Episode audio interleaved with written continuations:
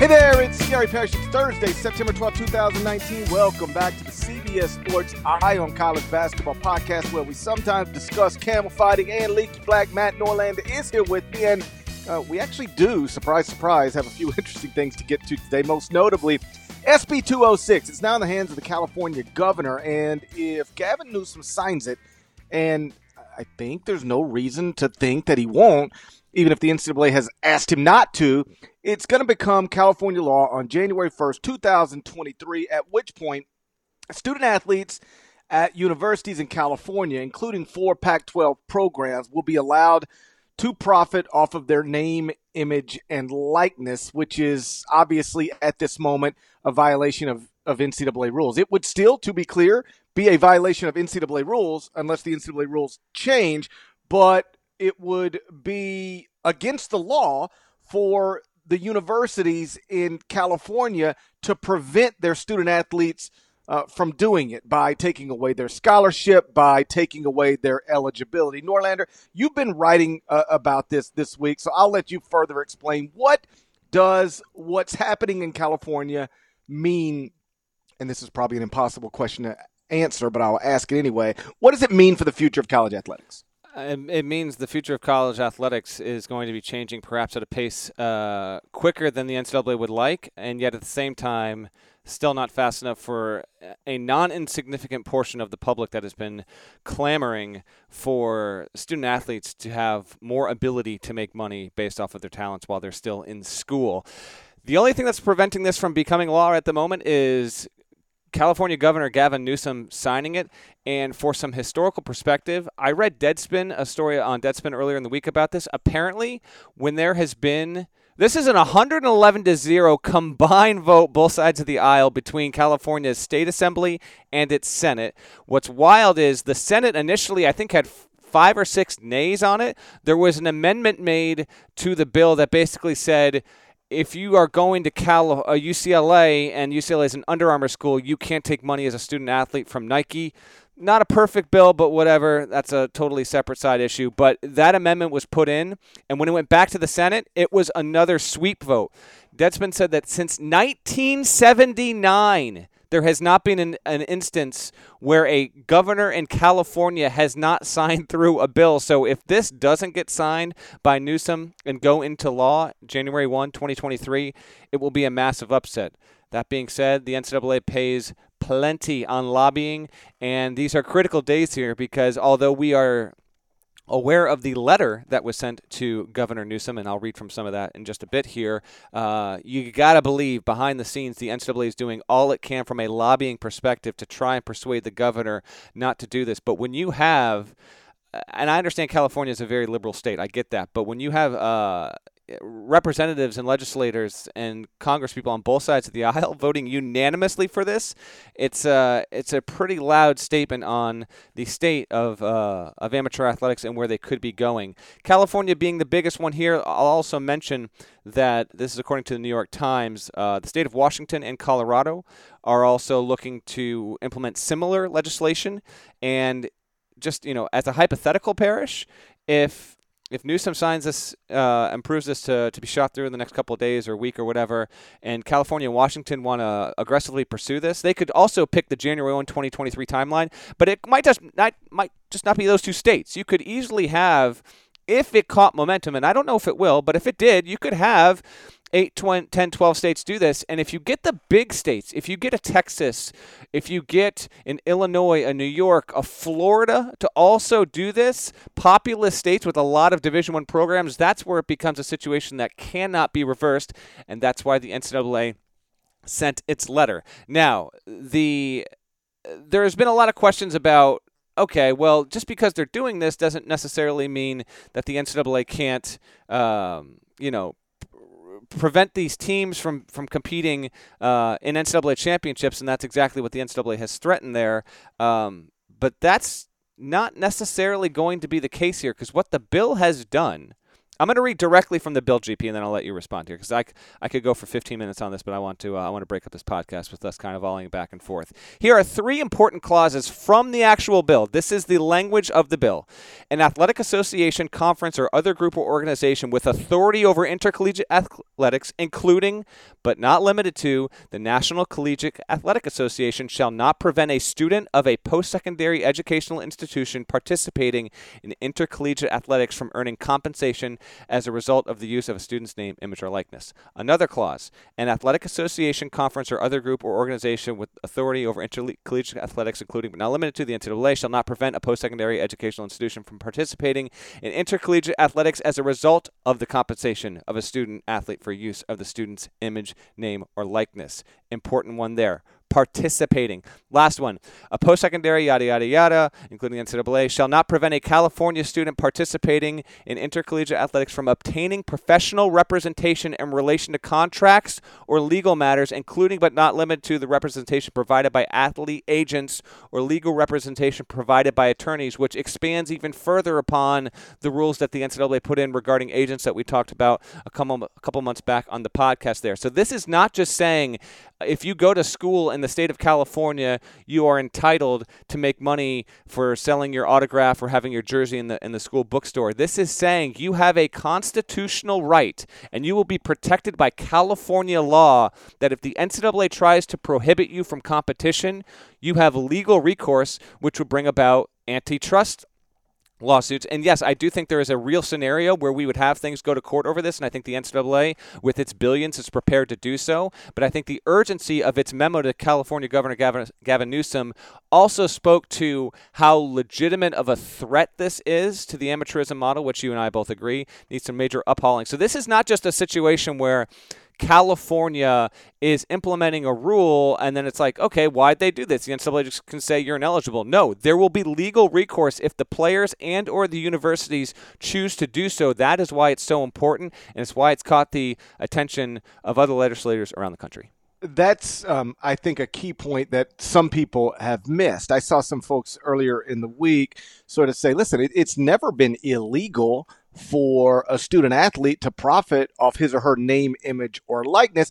It's just against NCAA rules, similar to, say, um, marijuana in the state of California. It's legal for a student athlete to go buy and possess and use marijuana in the state of California, but it's against NCAA rules. If you test positive for it, there is a, a price to pay.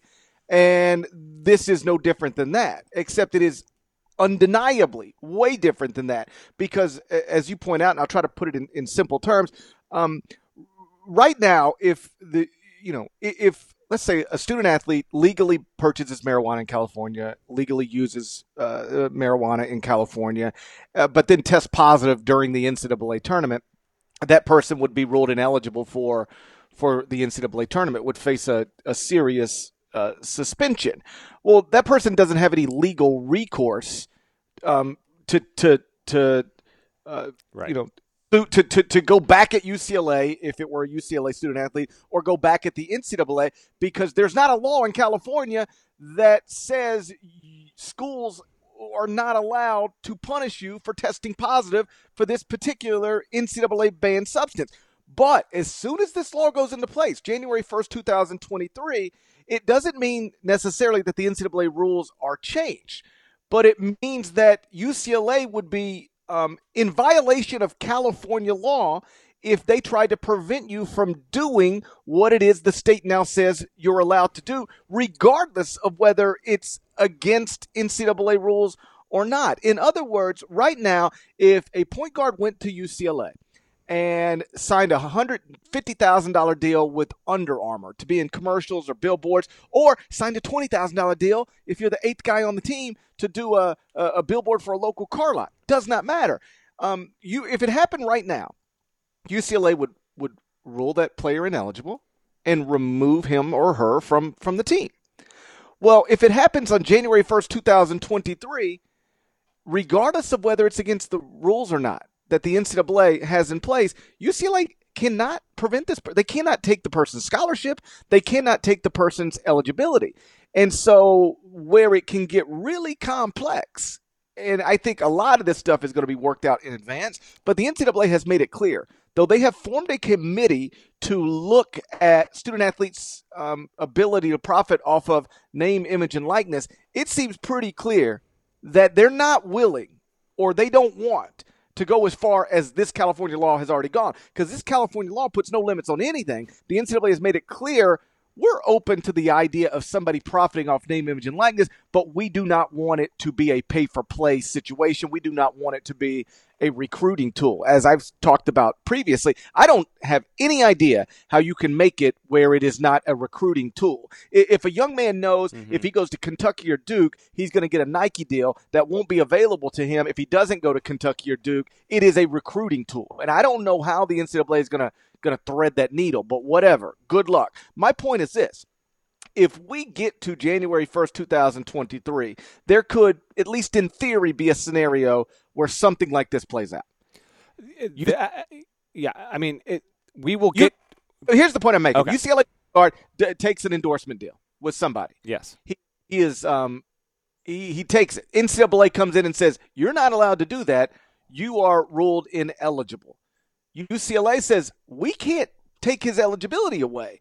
They say, if you don't, you won't be allowed to play in the NCAA tournament. UCLA says, we cannot violate California state law. We can't take this man's young man's eligibility. Where so then like we're in a stare down. Is the NCAA really going to say you under this hypothetical, UCLA can't compete for basketball championships and USC can't compete for football championships and Long Beach State can't compete for College World Series championships. That is what they're threatening.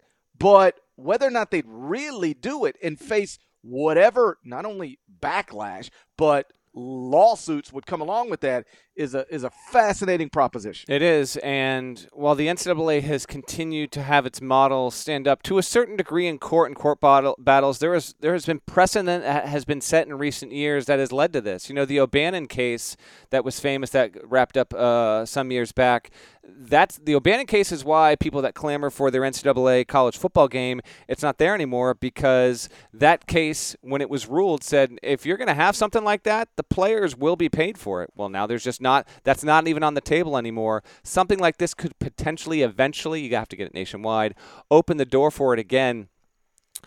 By the time we get to 2023 Parrish that's a long way away. I, I want to note this also the timeline's important if if California wanted to make this active January 1st, 2020, it could, but it's being pragmatic and big picture about this. California, all by the way, a state that represents what, like 11, 12% of the entire nation's population. It's damn interesting that the biggest and one of the most, if not the most important states in our nation was the one that decided to, to take this on. And Nancy Skinner, the representative who learned about uh, this issue uh, some years back before even becoming a state representative, was the one who pushed this through. They are putting the 2023 timeline out there explicitly so that the NCAA can get its act together, amend its rule book, change its ph- philosophy on amateurism. And by the time we get there, Parrish, uh, I definitely think by 2023, you will have – an environment in which college athletes can make money off of their name, image, and likeness. The question is how the sides meet before then, what regulations, what caps they put on it. I do think we will have that. I don't think what California is proposing here is going to be the reality we see in 2023, but I do think you'll have more states. I'll also note that uh, representative in my own state, Chris Murphy, and a representative out of North Carolina are also at the federal level. And who's to say how long this will or won't take or if it even passes? But at the federal level, that would even supersede what California is doing here, they are trying to en- enable. Um, and empower student athletes to make money while they are in college as, as athletes. So there is so much momentum behind this, which is why I thought what the NCAA wrote was so interesting and in part tone deaf and obviously um, a bit funny. GP, I'll just read a, a passage out of here because, I mean, some of this stuff. First of all, it doesn't even acknowledge the timeline. Okay, it does. It, the the letter that it wrote to Newsom completely disregards the amount of room and space that California is allowing for the NCAA to adjust, and the NCAA throws in, "Hey, we've got a working group coming out in October that's trying to figure out all this." But by the way, it's not it's not it's not pay to pay strictly. We're against that. Well, California says otherwise, and that's why I think we've got an interesting standoff. But here's what the NCAA letter says. Signed by its board of governors, which includes Mark Emmert, amongst uh, 20 other people. California Senate Bill 206 would upend that balance. If the bill becomes law and California's 58 NCAA schools are compelled to allow an unrestricted name, image, and likeness scheme, it would erase the critical distinction between college and professional athletics, and because it gives those schools an unfair recruiting advantage, would result in them being eventually unable to compete in NCAA competitions. That's the big threat. Again, that very threat would be subject to serious litigation and antitrust lawsuit. So the NCAA can say this, but it doesn't mean that the NCAA would necessarily win down the road in court. The NCAA would also be banking on its convoy of lawyers and deep pockets to win out in court. Remains to be seen if you had state precedents over this, whether that would actually be the case. I think the temperature on this has been changing and going, and the winds have been blowing the opposite way as the NCAA would want them to, GP. Then a couple more lines here. These outcomes are untenable, I agree, uh, and would negatively impact more than 24,000 California student athletes across three divisions. Right now, nearly half a million students in all 50 states compete under the same rules. This bill would remove that essential element of fairness and equal treatment that forms the bedrock of college sports. Hello, hello, hello. No. The, the NCAA, we love it. We love our college hoops. We love our college football. College football and college basketball are already the most unbalanced of any major American team sport. You look at the NFL, all the professional leagues essentially, those have much more parity year over year balance and regulatory rules that keep team A from team Z from spreading out too far. There is already a gulf between not not to mention college football, think about college basketball when you've got Howard and McNeese State versus Duke and North Carolina. That I found that line to be a joke every word of the entire statement is nonsensical bullshit. It's like uh, we don't want college athletics to be like professional sports. Well, really, you because here's the truth: the only place you don't want college athletics to be like professional sports is when it comes to what the the, the players are allowed to accept. You don't mind playing in professional sports stadiums arenas. You don't mind getting television contracts like a professional sports league would. You don't mind paying your coaches in, in, in excess of what most professional coaches get. Do you realize the average high major uh, college basketball coach makes more than the average NBA coach? Yeah. If, if you want to if you want to make four million dollars a year, you're better off trying to coach in the SEC than you are the NBA. You're better off trying to coach in the ACC than the NBA. If you want to make nine million dollars a year as a football coach, you're better off going and, and trying to coach in the SEC than you are trying to coach in, in the NFL. So you don't mind taking television contracts that look like professional sports or paying your coaches in a way that looks like professional sports or selling tickets in a way that looks like professional sports. So you don't really mind college athletics being like professional sports. You just don't want the players to benefit the way professional athletes benefit. There's one line in the statement they said, we are going to continue to, uh, let me get it exactly right. NCAA continues to focus on the best interest of all student athletes nationwide. This is a statement within a argument against uh, California's SB 206. You tell me. I'd love to get these people in a in a face to face and say, "Go ahead, make the argument how student athletes not being allowed to profit off their name, image, and likeness isn't in their best interest. How is it not in the best interest of a student athlete to be able to profit off name, image, and likeness? Why is it in their best interest for you to be able to profit off of it, but them not to be able to profit off of it? It's in, insane. And to your point about if we allowed California to do this and other states can't do it, it creates an imbalance that that tears at the core of college athletics. Get out of my face. There is no balance in college athletics. You you, you, you they insist that um, California student athletes being allowed to profit off name, image, and likeness, while Wisconsin student athletes aren't allowed to, would create a recruiting advantage um, for California universities because they would uh, be able to offer more than other universities in those states could. I agree, but you know, uh, flying flying charter as opposed to a school that has to uh, fly commercial like that that's an imbalance. Certainly, that can be a recruiting tool. Playing in a beautiful eighteen thousand seat arena as opposed to uh, a little mid major gym is a recruiting advantage. Uh, having a $25 million practice facility as opposed to having to share a gym with the volleyball team is an imbalance that creates yep. a recruiting advantage. Being able to play um, every Saturday and Sunday on CBS as opposed to a lesser platform. Like you know, eh, hey, this this this it. league plays on CBS and ESPN. This league plays on ESPN Plus, streaming only.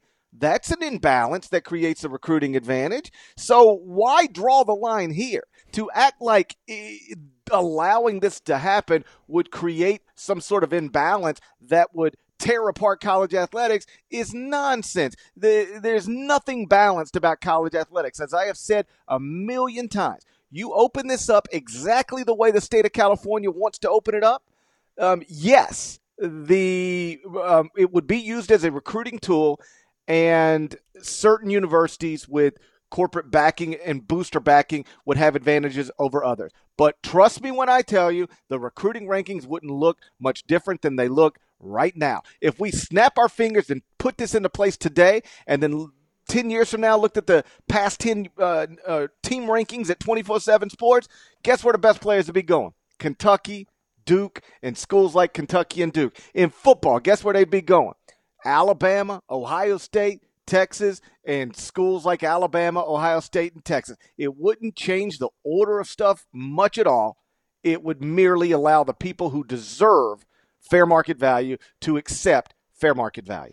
Yeah, and it's not as though what California's bill allows for is a perfect system. It's not. There will be probably some very interesting stories, some potentially some unintended consequences, but the overall big picture outcome of this is a fairer environment for student athletes. They have they should have an inalienable right to be able to profit and make money off of who they are, what they can do, and how they look when they are in college. It's not allowed right now. California wants to make that happen. Credit to Nancy Skinner for being the one that really spearheaded this. She sent out a statement to USA Today on Wednesday after the NCAA put out its statement, she said numerous because the NCAA is basically arguing that this is unconstitutional, which is um, an underhanded. Uh, allusion to the fact that if this actually goes through, like we'll see you in court. She said numerous legal scholars assert that SB 206 is constitutional and that an NCAA ban of California colleges from championship competition is a clear violation of federal antitrust law.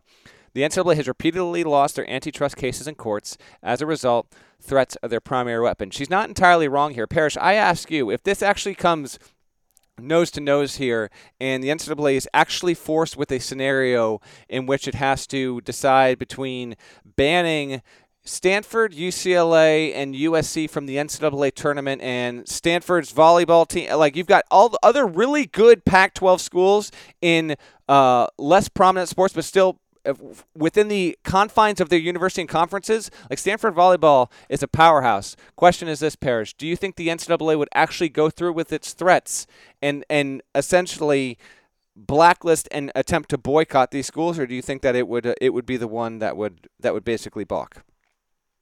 I think they would blink at the end, but I'm too. not. I'm not certain of that. I mean, the NCAA has made, um, you know, dis- legislative decisions that make no sense to me for decades now. And so, listen, the only thing, there is nothing that they care about more than the concept of amateurism because it is what allows them to make and control all of the money. We're talking about billions of dollars. If you ever let go of that, yes, you'll still be a money making entity, but I mean, it, just think of it as a big pie. You right now, the NCAA and the universities under the NCAA umbrella, they control all of the money. They control the entire pie. Suddenly, they would not be in control of the entire pie. Uh, this isn't just about preventing student athletes from profiting off name, image, or likeness or getting fair market value. The whole concept here is we want to control all of the money. Not necessarily we want to have all of the money. We want to be in control of all of the money. And if you end up adopting this California law as NCAA legislation, which I don't think there any scenario where they do that willingly. Mm-hmm. They might be forced into it in the courts. Right. But they're not going to just say, okay, California, we're all on board with the plan you devise. Um, if they were to adopt that, it, it would, but again, if they were to adopt it, it would create a scenario where you know some of the corporate money that is donated to athletic departments would go straight to endorsement deals for student athletes. Right now, uh, again, let's just make this as simple as possible. There's a car lot in Tuscaloosa that donates X amount of dollars per year to the University of Alabama Athletic Department. Some of that money, under the uh, scenario where California law exists nationwide, that that car lot would would would donate less to the athletic department because some of that money would be going directly to student athletes um, for endorsement deals or just like to ensure that they enroll in school or or stay in school. So suddenly the universities would would control uh, a, a, smaller percentage of the money. They don't want that. The NCAA doesn't want that. So I, I guess if they felt like their options are adopt California law or ban Stanford from competing for a volleyball championship, and obviously on a bigger level, USC football, UCLA basketball. I, I, wouldn't put it. I wouldn't put it past them. I mean, it, it's crazy to think about. I mean, it's it's hard to imagine. But if their options are simply, we give up our concept of amateurism, adopt California law for the rest of the country to make whatever playing field we can the same for everybody. If the option's that or ban UCLA and USC and Stanford, I I guess I could see them doing it. Certainly, I could see them trying it. Yeah, but you know what? There's a long time now between long time between now and January 1, 2023 and if other states legislators see and see the public backing behind this and it's not unanimous by the way. There are plenty of people that still believe that a student athlete going, getting a scholarship and being afforded what they're afforded is a, is a fair exchange. I will not discount the people that have those opinions because there are plenty of people in the greater uh, sports following public that do hold that opinion, but it is undeniable that the general public opinion has drifted in favor of player empowerment over this heavily in the past half decade, but really even over the past decade or so. If state legislators see the reaction to this bill and politicians who like to be reelected see how this is an issue that the public sides greatly on, how does this not have a domino effect? And yeah, if it's one state, that's fine. But let's even go conservative here and say it's five states in five different sp- parts of the country Parrish. Then you're looking at the NCAA really, really, they going to blacklist all you know as many as from an from a from a Division One, Two, and Three prospect, you're looking at a minimum of 100 institutions, right? In a, in a five-state hypothetical scenario, I can't see that happening. I do think we are going to have compromise. Probably isn't the right word because, frankly, the California bill doesn't allow for much compromise from the NCAA side, but. I just find it inevitable. When you're the NCAA and you've operated like this for 110 years, it was inevitable that you would get eventually a harsh backlash reaction, however you want to define it, in the form of what we see in California, and I still think we could see some more, and I still think it's possible at the federal level. Things are going to be changing as they very much deserve to be changing. The things we wait on now are the California governor signing this, or if he just opts to never sign it, I guess it's apparently you have 30 days, and if he doesn't sign it, it automatically just it kicks in. It's it's, it's going to be good. So when that happens, and what the NCAA puts forth, and we'll podcast on this when we see it, whenever it happens in October, if we come to learn about it soon thereafter. Whatever their current working group decides is tenable, because remember, the Rice Commission Parrish did suggest that this issue be examined. It didn't explicitly say students deserve to make money off their NIL, but it did suggest that the NCAA seriously look into a situation that it would allow it to happen. So we wait and see what the NCAA's response from a formal committee uh, suggestion happen, uh, how that comes to be, and that will be in October. Just a couple more things, and then, we'll move on. Um, I, I don't think it's as big of a deal. I mean, listen, all of this is a big deal. I think a bigger deal than than some people who even work in our industry are, are willing to acknowledge. But like you mentioned, like what if it's four or five states? Like if it's four or five states and one of them is Montana, whatever.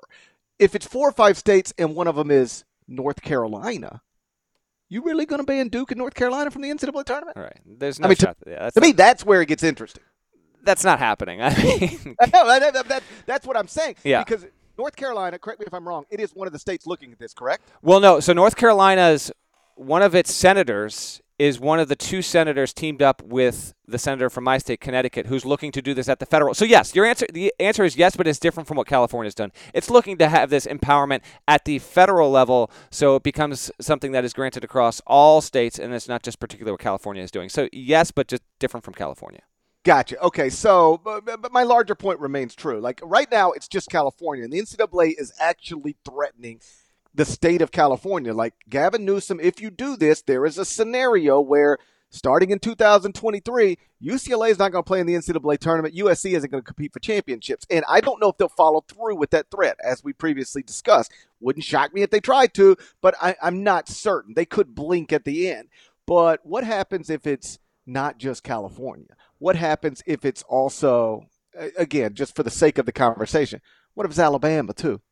You know, uh, you, you Alabama and Auburn can't can't play for college football championships. And like you get into a scenario, eh, at least in theory, that really. I, I think puts the NCAA in a position where they have to buckle because you, it's one thing to try to ban California universities from NCAA championships. It's another thing to ban California universities plus other states with significant, um, historically strong, big uh, big brands from competing in whatever sports they might compete. And so, like you pointed out multiple times, there, there's a long, uh, it's a long time between now and January 1st, 2023. But I do think one way or another, um, the landscape of college athletics is going to change by January 1st, 1st 2023. Uh, the state of California is is going to ensure that one way or another. And I love Nancy Skinner's approach. You know, before they voted on this, um, the NCAA had, had encouraged her and, and the other people who work with her, like, hey, we're looking at this. You know, can you, will you just give us time to to come up with a plan before you guys shove our plan, your plan, in our face? And her reaction was, "You had time. We've waited long enough for you to do something. We're, we, you know, now we're working on our timetable." And I, I, I completely respect that, and I do think it could, when we look back several years later, it could be the thing that brings about actual change in college athletics. You and I screaming about it for years doesn't matter much to the people in Indianapolis. Jay Bilas going on TV and being an incredible uh, advocate for student athletes' rights and pointing out time and time again how nonsensical and unfair these NCAA uh, rules are. Like, I, I'm not going to say it doesn't matter to the people in Indianapolis, but it doesn't bring about real change. What brings around the only thing that is not the only thing, but the thing most likely to bring about real change in Indianapolis has always been lawmakers. And for these lawmakers in California to, to, to, to essentially say to the NCAA unanimously, it's time to change. We've waited on you. You haven't shown any indication you're willing to do it on your own in any way that is meaningful. So now, here we go. You're working on our timetable now. Nothing but respect for those people. And the last thing I would say is that, um, you know, Doug Gottlieb, our, former colleague at CBS, has uh, is one of the people who has tried to minimize, um, you know, the, the impact that this could have. His point is, and I, agree with part of it. I totally disagree with the other part of it. His point is that college athletics is built around the university brands. Like like people in Indiana um, don't care so much about Romeo Langford, although obviously do. But like you could put Romeo Langford in an Indiana uniform, put literally anybody else in an Indiana uniform. People are going to go to in Assembly Hall to watch Indiana. People are going to turn on their TVs to watch Indiana. People are going to donate money to the University of.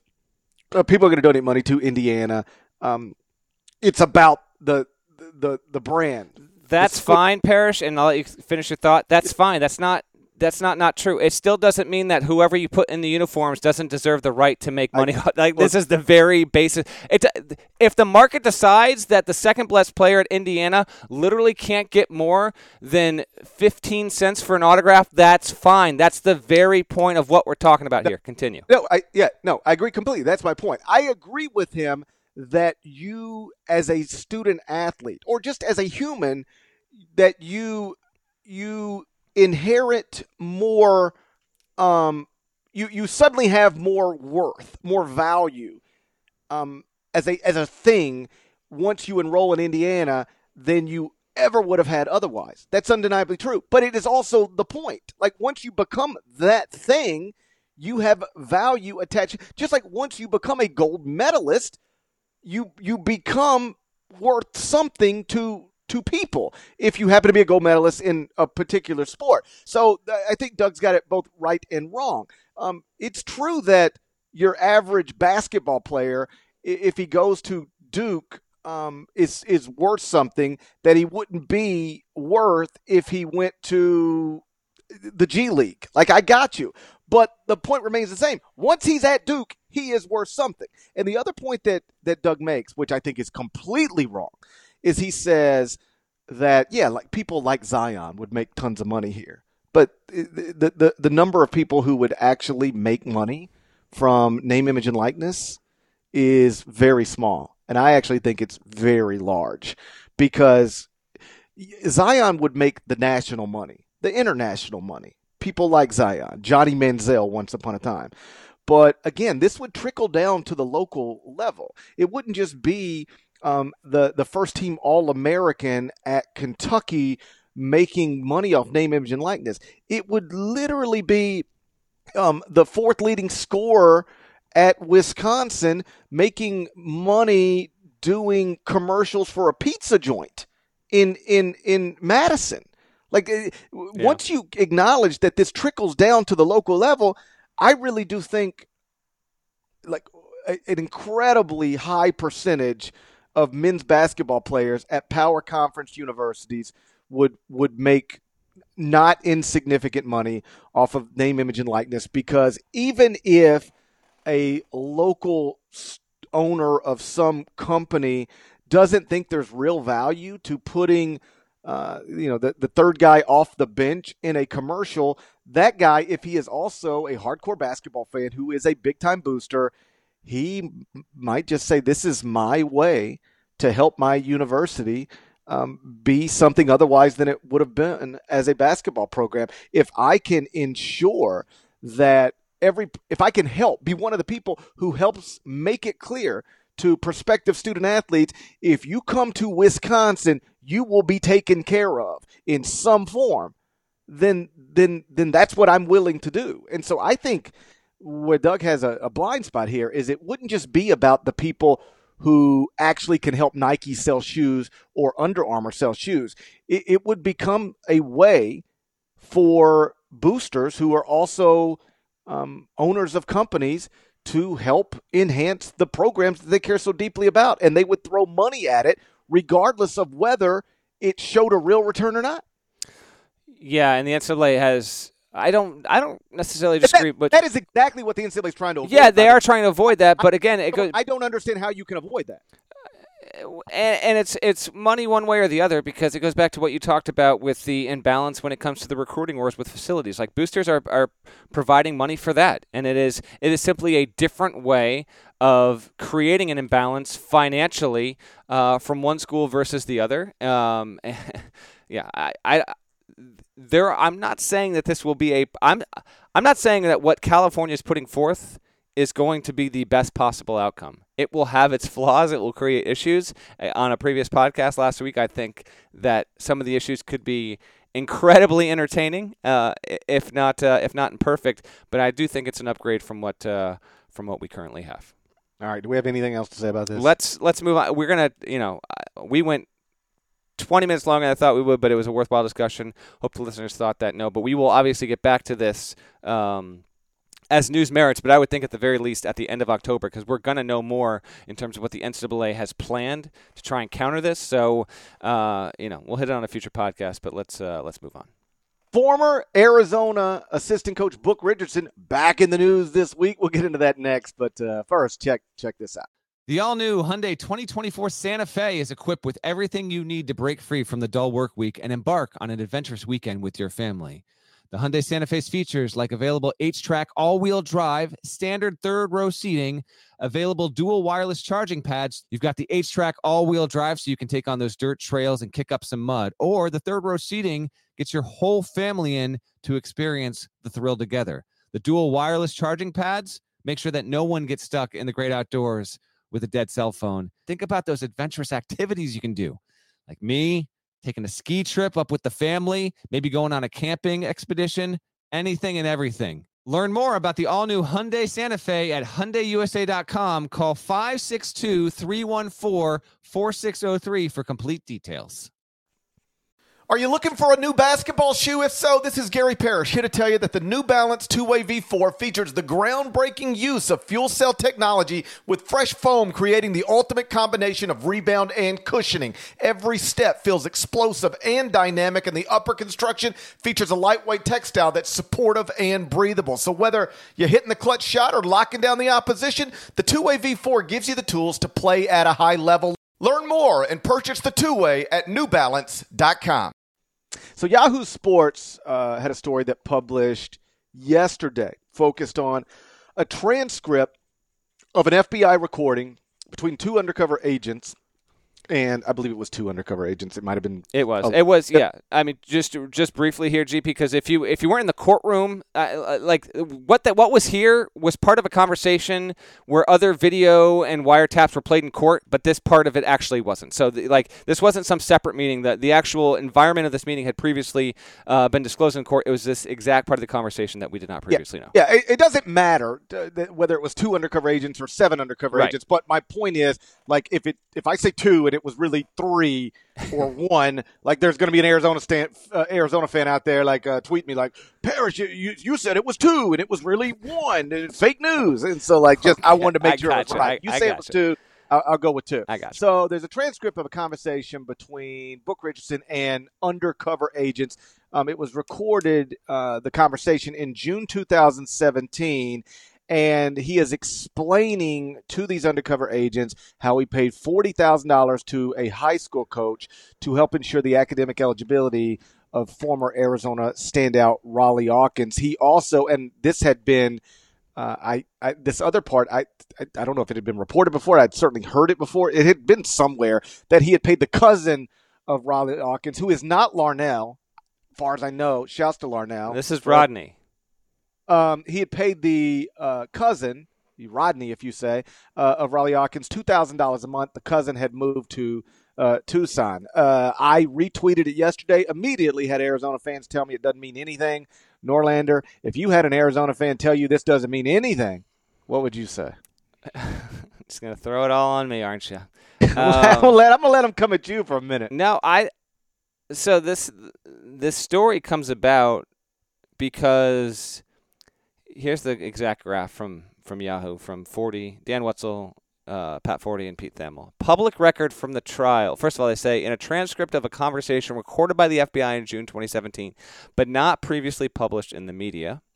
Uh, former Arizona assistant basketball coach Emmanuel Book Richardson told undercover agency paid forty thousand to a high school coach to help ensure the academic eligibility of former Wildcats player Rawle Alkins. Next graph: public record from the trial of former agent employee Christian Dawkins and Adidas consultant Merl Code this spring includes the transcript of the previously unreported conversation. So there is apparently public record out here. Um, the steps that led to Yahoo getting this, I don't know. Here's what I would say to this: it's it's an interesting story.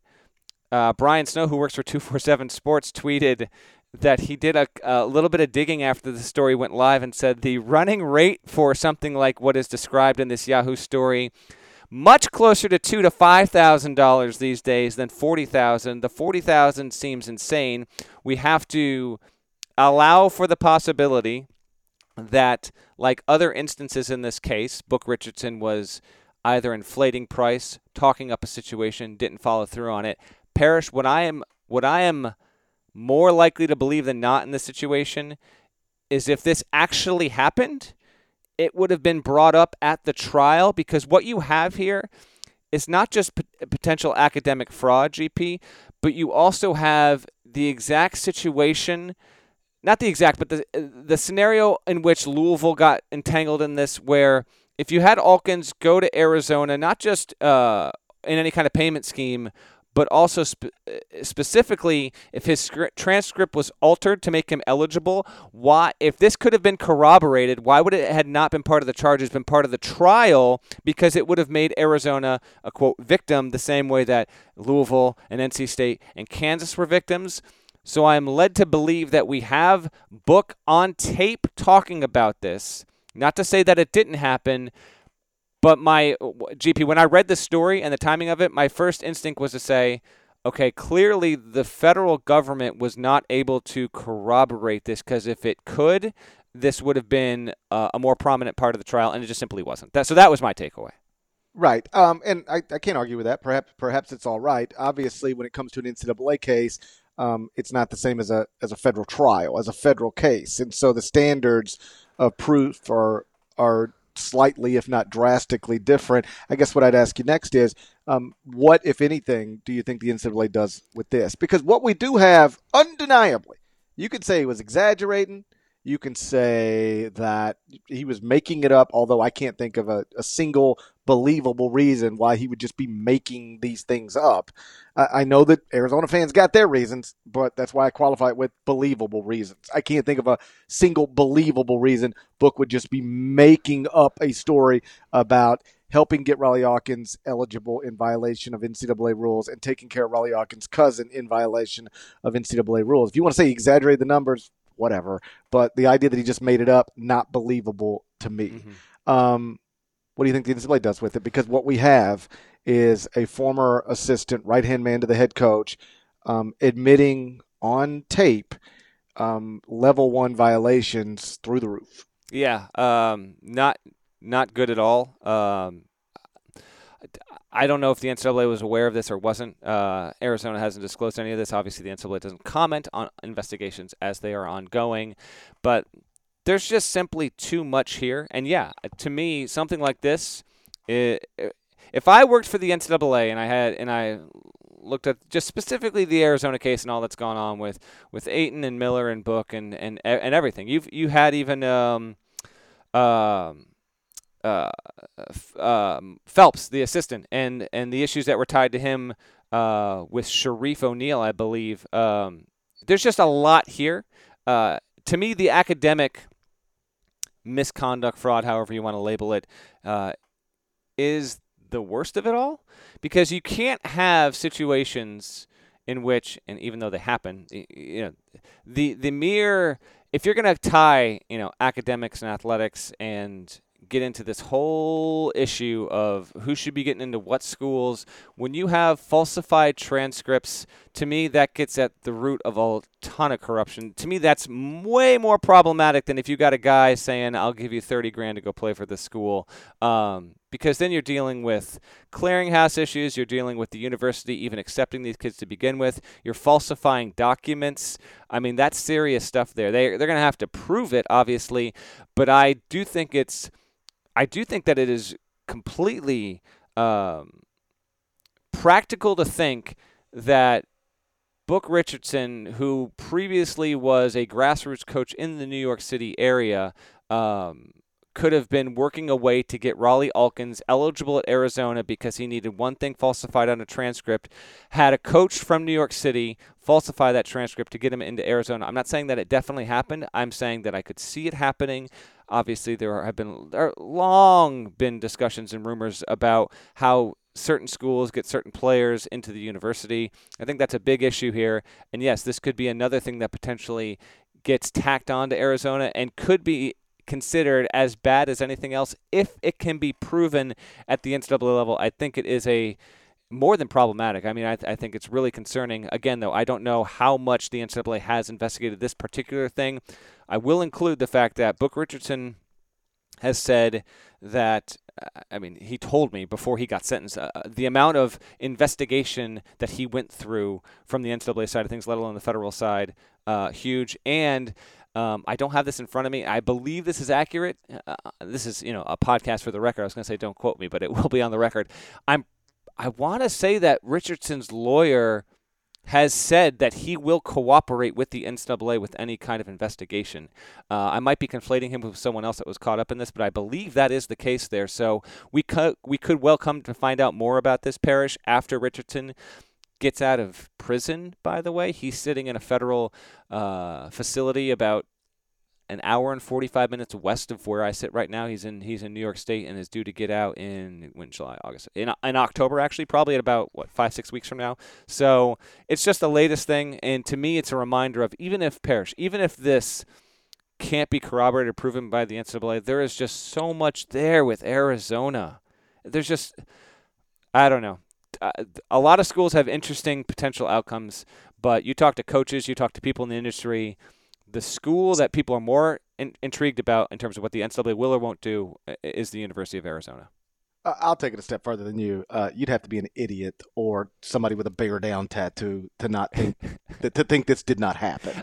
Um, if you want to argue it, it didn't cost forty thousand, it cost twenty, or like that book was just inflating the number, fine. But the story is too detailed like it's this school and it's going to shut down and i work with this guy and this guy told me like listen this money's not all for me but you know but i got to take care of these other people because uh, you know to, to, i got to bring other people in to make sure we get this thing right there, there's too many there's too many details in the story he wasn't just making it up like this is what he did um, he was a cheater um, it, it, doesn't make him a terrible husband. It doesn't make him a terrible father. It doesn't make him a terrible human. But he was a cheating assistant basketball uh, coach who has been caught on tape um, uh, m- multiple times um, admitting to violations he committed and explaining violations uh, that he says other people he worked with committed, most notably uh, Sean Miller. And so I don't know what the NCAA is going to do with all of this, but you know the idea that it didn't happen is is insane to me. Of of course, it happened, and every once in a while I get a tweet and I'm sure it's coming just as soon as this thing publishes okay. uh, from Arizona fan. And and the point that I don't even know who it is, and it might be multiple people, but I, have seen it multiple times. The point the person makes is the NCAA came in and they investigated uh, uh, DeAndre Ayton and Rawle Alkins and everybody else, and they um, they found that nothing happened.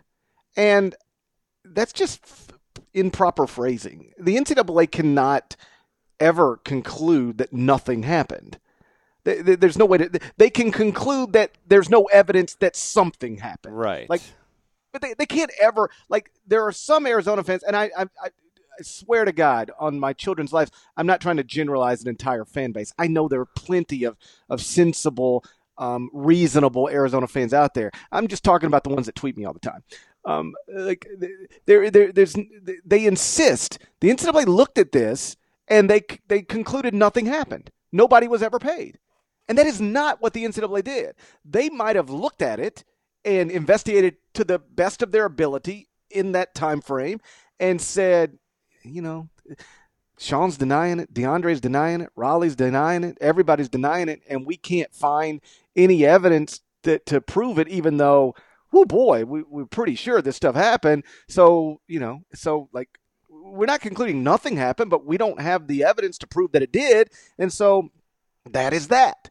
But it doesn't mean nothing happened. That the NCAA came in, talked to these people, quote unquote, investigated, and then and then cleared them to play doesn't mean nothing happened. It means at at, at most it means that the NCAA at that time could not prove what they believed happened, what had been alleged to have happened, actually happened. Does that does that make sense? The difference between those without a doubt, yeah, Parrish. That's you know the NCAA is not the court of law. We get all that, but the burden of proof the NCAA puts upon itself is still fairly significant. And to me, is the roving target with all of these schools and all of these cases that are pending because it's a matter of what they can absolutely prove versus probably a, a major philosophical battle that enforcement officers and then the Committee on Infractions are going to be dealing with is we can't come out of this with an Arizona or with all these other schools and look at our bottom line and say, well, at the end of the day, we we meted out, you know, a, a three game punishment here. We might have like put like 11 schools on two years probation apiece. Like, there's no way that's going to satisfy an entire industry and a general public that is that that knows much more went on here. And what you're getting at is right. By the way, like I was more diplomatic in my response, but I think that we are mostly on the same page here. Like, I, given the report here and given everything that I saw come to light in the trial, yes, I do think that it is likely that uh, Rawle Alkins' transcript was altered to get him into the University of Arizona. I think that is a very conceivable situation there. But what can the NCAA prove here? And and although it is it has done a number of investigations and gone down so many alleyways with Arizona, there's no completion there yet. If there was, we'd have statements from Arizona. We'd have more coming out. Sean Miller has even recently said that he can't speak about these things because those, that stuff hasn't wrapped up internally with the university and with the NCAA. So I don't know. We wait and see. And when Book Richardson gets out of prison, what he does or doesn't say will also be interesting. And if he does or does not deal with any leftover stuff the NCAA might have, also something to track as we head toward the start of the season. A season in which, by the way, Arizona is expected to be good. So we're unlike last season where they were a talking point. They weren't expected to be good. In fact, uh, had one of their worst seasons of the past three decades. Now they're expected to be good again. Still, they'll be in the news, if for no other reason, the fact that they should be a top 25 level team, and there'll still be leftover stuff from this. So um, Arizona fans know that uh, their school will be discussed weekly uh, nationally for a number of reasons, and this one obviously is, is one of many the last thing I wanted to get to before we get out of here is I wrote a column earlier this week about Cade Cunningham, more specifically the recruitment of Cade Cunningham. And you and I have kind of joked about this on the podcast in the past. Like, what is this kid? Like, go ahead, get it over with, commit to Oklahoma State, because obviously back um, uh, end of June, Oklahoma State hired his brother, Cannen Cunningham, to be a full time assistant on on the OSU staff. And while and I do think it's important and, and only fair to point this out. It's not just like they hired his brother who was bagging groceries at Kroger. Like his brother has a real basketball background. He played at SMU. He was on staff at Tulane, but he was a, a like assistant video something or other. It was a yeah. It, it, it was one of those jobs. Just an entry level gig when you're trying to break into the business. Yes, of course. And so you know, with as respectfully as I could possibly say it, you do not go from that job to a you know uh, an entry level job at a low tier American Athletic Conference school, or I should say program. It's an incredible school, but low tier American Athletic Conference college basketball program. You don't go from that to full time assistant coach at a prominent Big 12 school unless your brother happens to be a five star guard who's considering Oklahoma State. So he was hired to deliver his brother to Oklahoma State. And when he was hired, it was just sort of um, assumed, I guess, but assumed for proper reasons that you know, okay, well that that's that's done. That's a wrap. Cade Cunningham will go to Oklahoma State, just like Evan Mobley's going to go to USC because Andy Enfield hired his father as a full time assistant. And yet we sit here on September 12th. Cade Cunningham remains uncommitted. And the reason I wanted to write this this week is that you know the recruiting period that allows uh, college basketball coaches to be on the road, like in schools, uh, visiting uh, prospects. Like it started this week on Monday, and John Calipari and Roy Williams, two national championship winning Hall of Fame coaches at Blue Blood programs, obviously Kentucky and North Carolina, uh, both went to Montverde Academy down in Florida to go see Cade Cunningham. They are very clearly and seriously continuing to pursue uh, Cunningham. And what's interesting about this is that I was told back in July that at least one of the schools still seriously considering Cade Cunningham, pursuing him, was just not going to do it anymore. They're just like it's a waste of time. Like we, we everybody knows the score, and Cade has, I'm told, convinced these coaches, I am not a done deal to Oklahoma State. Continue to recruit me. The idea that I'm going there because my brother is there is not true. And for whatever it's worth, the college coaches believe him. For whatever it's worth, John Calipari still thinks he can beat Oklahoma State for Cade Cunningham. Roy Williams still thinks he can beat um, uh, Oklahoma State for Cade Cunningham, and Washington and Florida are also still recruiting him. He has a visit to North Carolina scheduled for later this month, then Florida, then Kentucky, then Washington in that order. And if he doesn't go to Oklahoma State, because I talked to multiple recruiting analysts about this, combining it with my own memory of things, he would, far as anybody can tell, be the first player ever to not follow a close relative to a high major program after that high major program hired the close relative um, in a full time assistance role. And so, listen, I still think, and I wrote this, the smart money has Cade Cunningham ending up at Oklahoma State. But the idea that it ain't a sure thing is super fascinating to me. This is this is the rare case because Parrish, when we go to Peach Jam in past years, go to Vegas, and you just you, you talk to the occasional top ten prospect, and you know they're trying to whittle whittle down a list, but it feels like almost every year there's one top ten prospect that um, has a runaway favorite for whatever reason that might be, be it a family member, be it just whatever reason, there's just a runaway pick. And oftentimes, in fact, almost every time, if we're being completely honest, that player will say, I remember Michael Porter. I remember talking to Michael Porter Jr. about this. Uh, like, are you gonna not go to the school where your dad's employed? And at the time, it was Washington and he was like, "My recruitment's my recruitment's wide open. Uh, still love talking to the coaches." Which, by the way, in many cases, I believe I do believe that the kids like they like getting a chance to talk to future Hall of Famers, current Hall of Famers. Like that's got to be pretty cool because you're never going to get this again in your life, right? But bottom line is, a lot these kids usually say, "My recruitment's still open. Haven't made any decisions yet. Going to talk with my family. You know, after uh, after the summer winds down, figure out my business and all that stuff." And you kind of walk away and you're like, "All right, that, you know, they're saying what they're saying, but really, like this story always." Always ends the same way. Like if it's a situation where you have a top 10 prospect and you look at a crystal ball on 247 Sports and there's a 100 90% or higher like with rare exception, DeAndre Ayton coincidentally enough being one of those. Um Larnell. Po- Larnell, shouts Larnell. Um, that player is going to go to that school.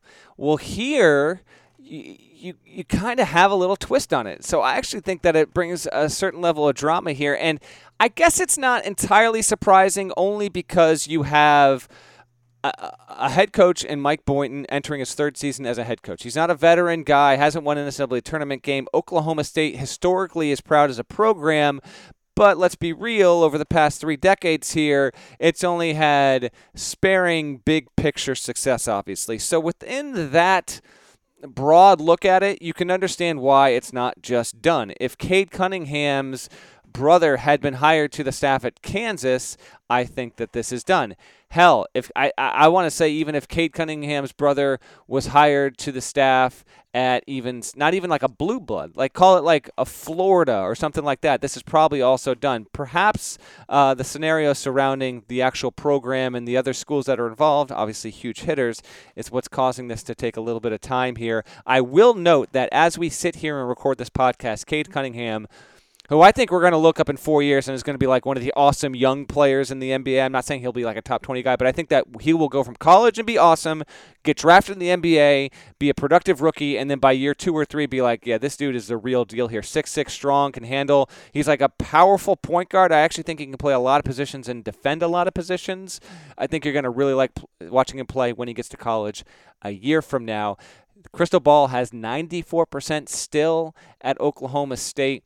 I do think that's where he ends up ultimately, but the fact that he has not made this decision yet, you know, for all we know, and this is complete speculation, GP, like 100% complete like for all we know like he and his brother really know how this is going to go down but he's like i want to just enjoy all this. I want to get a chance to, to go to north carolina to go to kentucky to see these schools to be a part of this. That he's not going to disclose that publicly um, and while you know if that is indeed the case it's probably not fair to the schools but to also be fair, with a lot of five star prospects, this is part of the game. Like you're hoping that maybe you can flip it, but you know that you're not going to. You referenced a year ago on this podcast that you went and talked with a bunch of coaches and they had someone else, I guess, who's familiar with the field and basically said, All right, coaches, how many times did you recruit a player where right. you knew it was, you know, 80% or better that he wasn't going to go to you? And how many times when you thought it was 80% or better that he was, that you got him? Like it's basically how much energy you're going to put in this, you usually can see how it ends. So coaches get it totally totally in how this uh, this thing usually plays out. I think Cade will end up at Oklahoma State.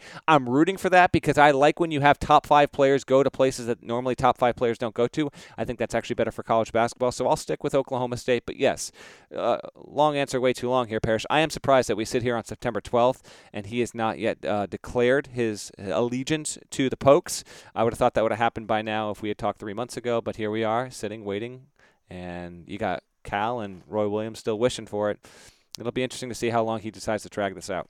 The one that's most interesting to me is John Calipari still doing this because, first off, John is is arguably the savviest recruiter in the history of men's basketball, maybe the history of college athletics. If he's not um, deserving of that label, he's like on the list of people who could be in contention um, for that. He doesn't get fooled or go down um, the wrong path too often. I, I, don't know if I've told this story before on this podcast. I know I've told it on radio before, but back when I was uh, the beat writer um, at the, the Memphis newspaper covering John's teams, uh, Brandon Wright, who's a five star prospect from Nashville, um, you know, like uh, I, I, think I was at Nike All America camp in Indianapolis, and I'm talking to Brandon Wright. And keep in mind, I work for the Memphis newspaper, so I'm I'm asking you know Memphis uh, related questions.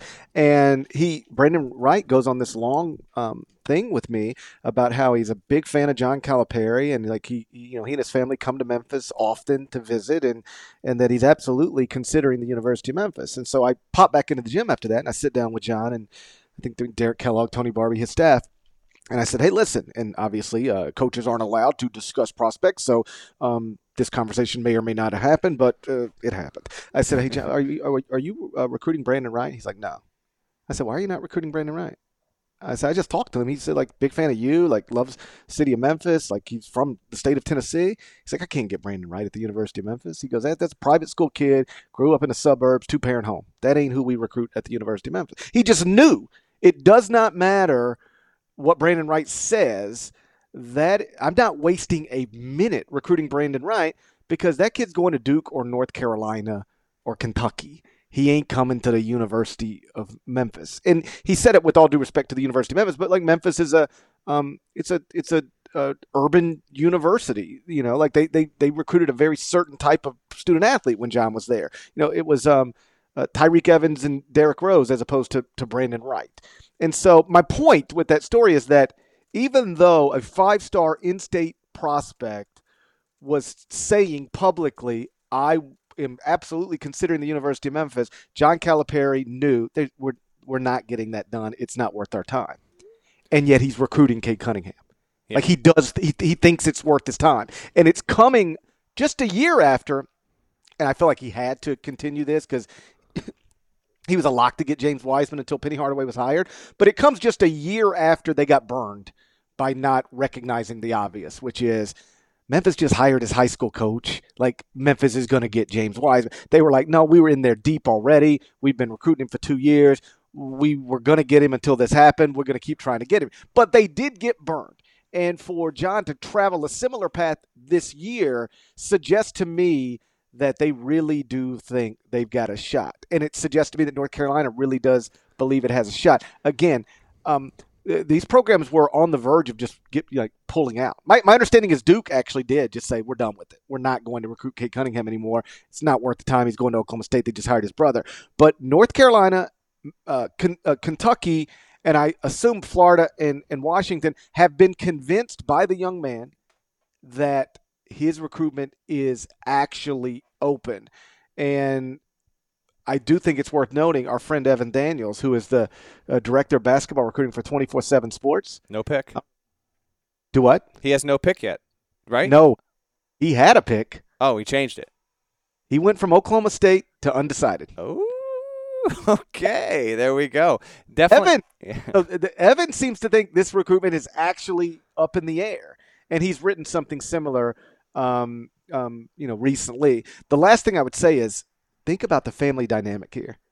Because if you're Cannen Cunningham, again, you were a, a, a, a, you know on staff in an administrative role at Tulane, you know, six months ago. Now you're an assistant coach, full time assistant, on the road recruiter at a Big 12 school. Like that's a life changing career opportunity. And if you don't get this done, who knows where your career goes after this? I don't know how Mike Boynton would handle it, But I know how some coaches would handle it. Be like, yo, if you can't get your brother, like then that that says all I need to know about your effectiveness uh, as a as a high level recruiter. Like this could really be a.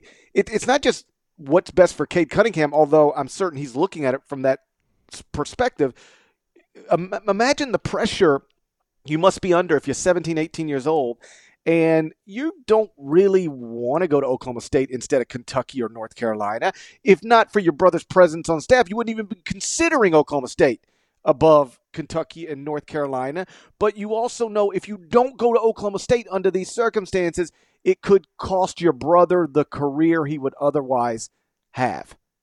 That's a tough spot, man. It is a tough spot. My last thing on this is this the fact that this is still up in the air also speaks to Cunningham's impact in his one and done season in college. Uh, you mentioned Wiseman. Wiseman's probably going to be really good at Memphis Parrish. But if you told me at the end of the season James Wiseman was not a first, second, or third team All American, it's not that hard for me to see that kind of scenario playing out. With Cunningham, his size, his smarts, I've been told his leadership ability and his maturity is completely off the charts. Great IQ, great passer, great shooter, big body. He is the kind of player, he's a different kind of five star prospect. You can often get a five star, top five prospect who you think will be awesome and very well could be, and then you know what? They're more of a pro guy. Uh, to me, Cade Cunningham is the guy that if he goes to Kentucky or Carolina, national championship expectations. If you go to Oklahoma State, you go from being a team that should make the NCAA tournament to no, minimally we should be a second weekend team. He is that important of a player. He just is ready made for the college game now. I think he could start tomorrow in college and be a top 20 type player in the NCAA. So I think that also speaks to why you've got Calipari, Roy Williams, Florida, Washington. They're still chasing because they have not only a glimmer of hope, but if you actually manage some, somehow to get him, even for Florida, like Florida, which will be a really good team this year, like you go to Final Four expectations with a player like him. He is that good. He is more player than he is prospect, even though he's kind of both. Sometimes you get the reverse when you get a, a really talented five star kind of guy who, truthfully, though, projects to be better when he gets to the NBA as opposed to being in college.